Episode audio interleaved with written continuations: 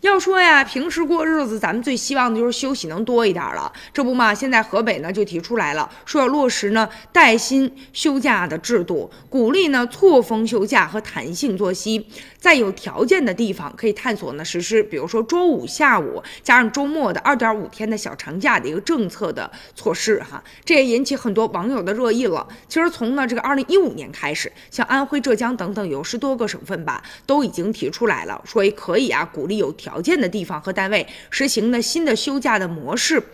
也有很多网友评价了，说确实不会休息，咱就不会工作呀。无论是鼓励这个错峰休息，还是弹性休息，都可以呢。啊，咱们可以尝试啊。比如说呢，也可以二点五天的这个小长假哈，这都是顺应了大家的本意的。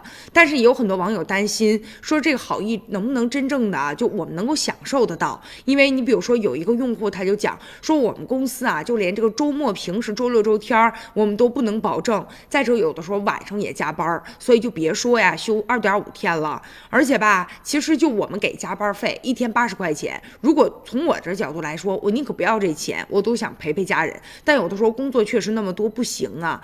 而且呢，还有的人呢就分析了，说现在呢说这二点五天的休假呢，其实是一种提倡，也并非呢是强制性的一种措施。毕竟啊是有条件的地方，所以要根据自己的实际的情况去进行优化，要进行引导。那当然了，所以呢，我们还是希望有更多。多实施的一些细节啊，能够很多的部门相互之间协调，让大家真正的能休息到。